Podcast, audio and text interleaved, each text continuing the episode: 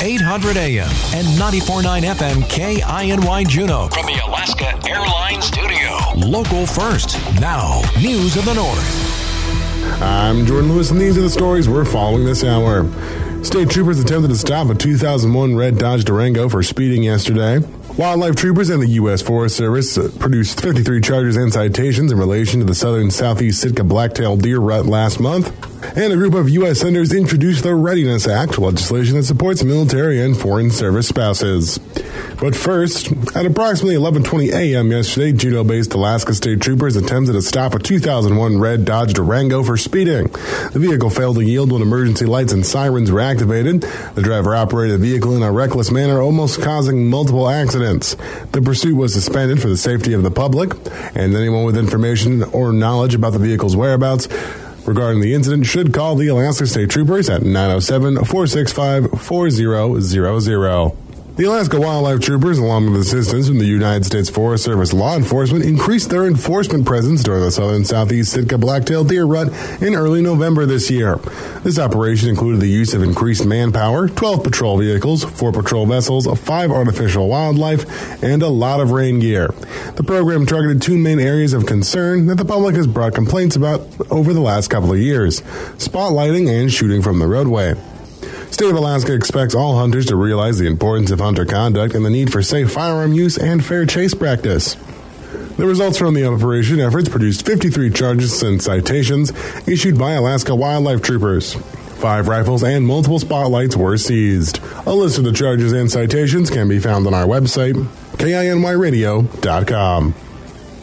U.S. Senators Lisa Murkowski, Tammy Duckworth, Jerry Moran, and Jacky Rosen introduced the Readiness Act, legislation that supports military and foreign service spouses and their families by creating more job flexibility when a service member is deployed or transferred.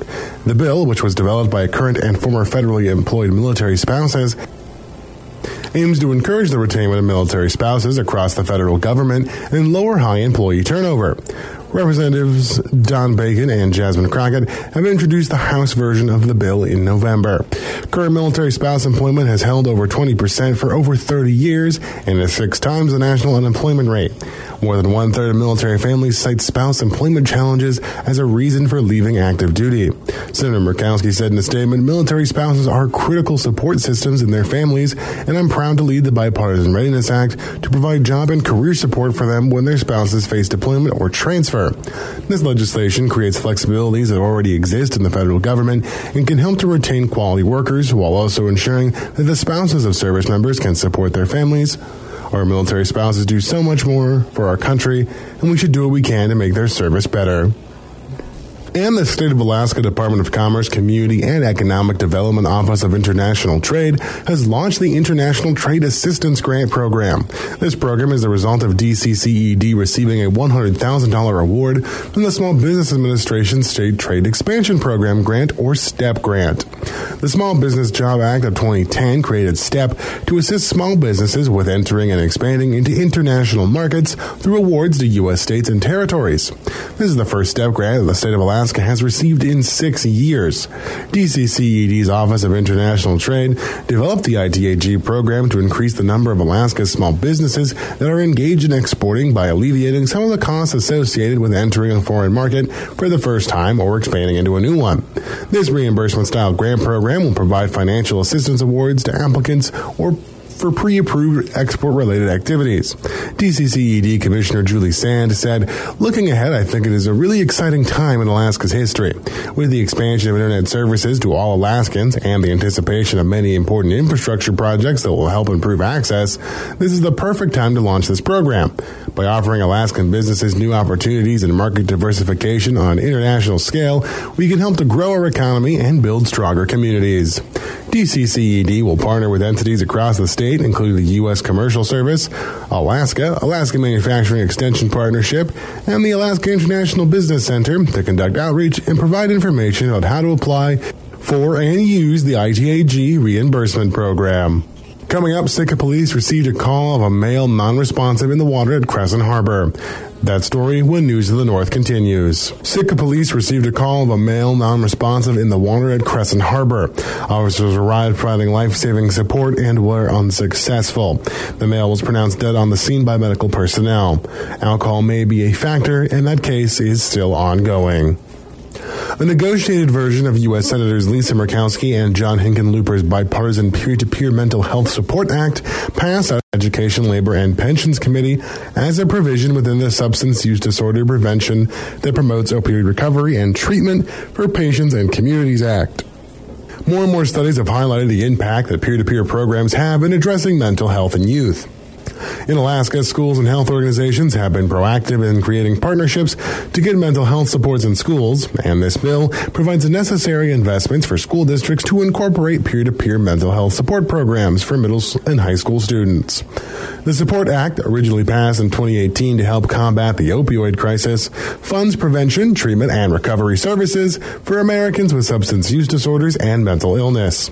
These critical programs need to be reauthorized by Congress this year. Senator Murkowski said in a statement, It's important we look to every option possible as we work to address the youth mental health crisis that impacts young people in Alaska and nationwide, including meeting kids where they are. Incorporating peer to peer mental health support programs in schools helps reduce access challenges for students and works to address the mental health crisis facing our youth. I am proud to join Senator Hickenlooper on this effort. Ranked choice voting, which asks voters to rank multiple candidates in order of preference, has seen its profile steadily expand since 2016 when Maine became the first state to adopt it. But increasingly, RCV is being paired with a new system for primaries known as Final Five, or in some cases, Final Four, that advances multiple candidates, regardless of party, to the general election. Together, proponents argue these twin reforms deliver fairer outcomes that better reflect the will of voters while disempowering the extremes and encouraging candidates and elected officials to prioritize conciliation and compromise. Ultimately, they say the new system can help create a government focused not on partisan point scoring, but on delivering tangible results that improve voters' lives. Alaska, the only state using RCV plus Final Four or Final Five, appears to be seeing some benefits to its political culture already. After years of partisan rancor, both legislative chambers are now controlled by bipartisan majorities eager to find common ground and respond to the needs of voters, according to lawmakers in the state who've embraced the new system. A slew of other states could soon follow in Alaska's footsteps. Last year, Nevada voters approved a constitutional amendment that would create an RCV plus Final Five system. For the measure to take effect, voters must approve it again next year. While Democrats in Nevada and some other blue states have come out against the reform, the most vocal opponents have been red state Republicans and national conservative groups. They argue it would confuse voters and further reduce confidence in election results. Some even see a progressive plot. An October analysis by the Conservative Foundation for Government Accountability called RCV a quote scheme of the left to disenfranchise voters and elect more Democrats. In Alaska, conservatives have launched a campaign to advance a ballot measure repealing their state's reform. Palin, who blamed the system for her loss to Peltola last year, calling it whack, is playing a prominent role in the effort. And the Alaska Council of School Administrators released a statement alongside the Association of Alaska School Boards in response to the governor's revealed budget last Thursday, viewing it as, quote, discouraging to realize that the governor recognizes the impact of inflation on the entire state and does not acknowledge the same effects on the operation of Alaska's public education system. The decision not to allocate additional funds comes at a time when schools are grappling with unprecedented challenges, including the ongoing efforts of the global pandemic, national educator shortage, the impact of high inflation, and the urgent need for resources to support Alaska students and educators alike.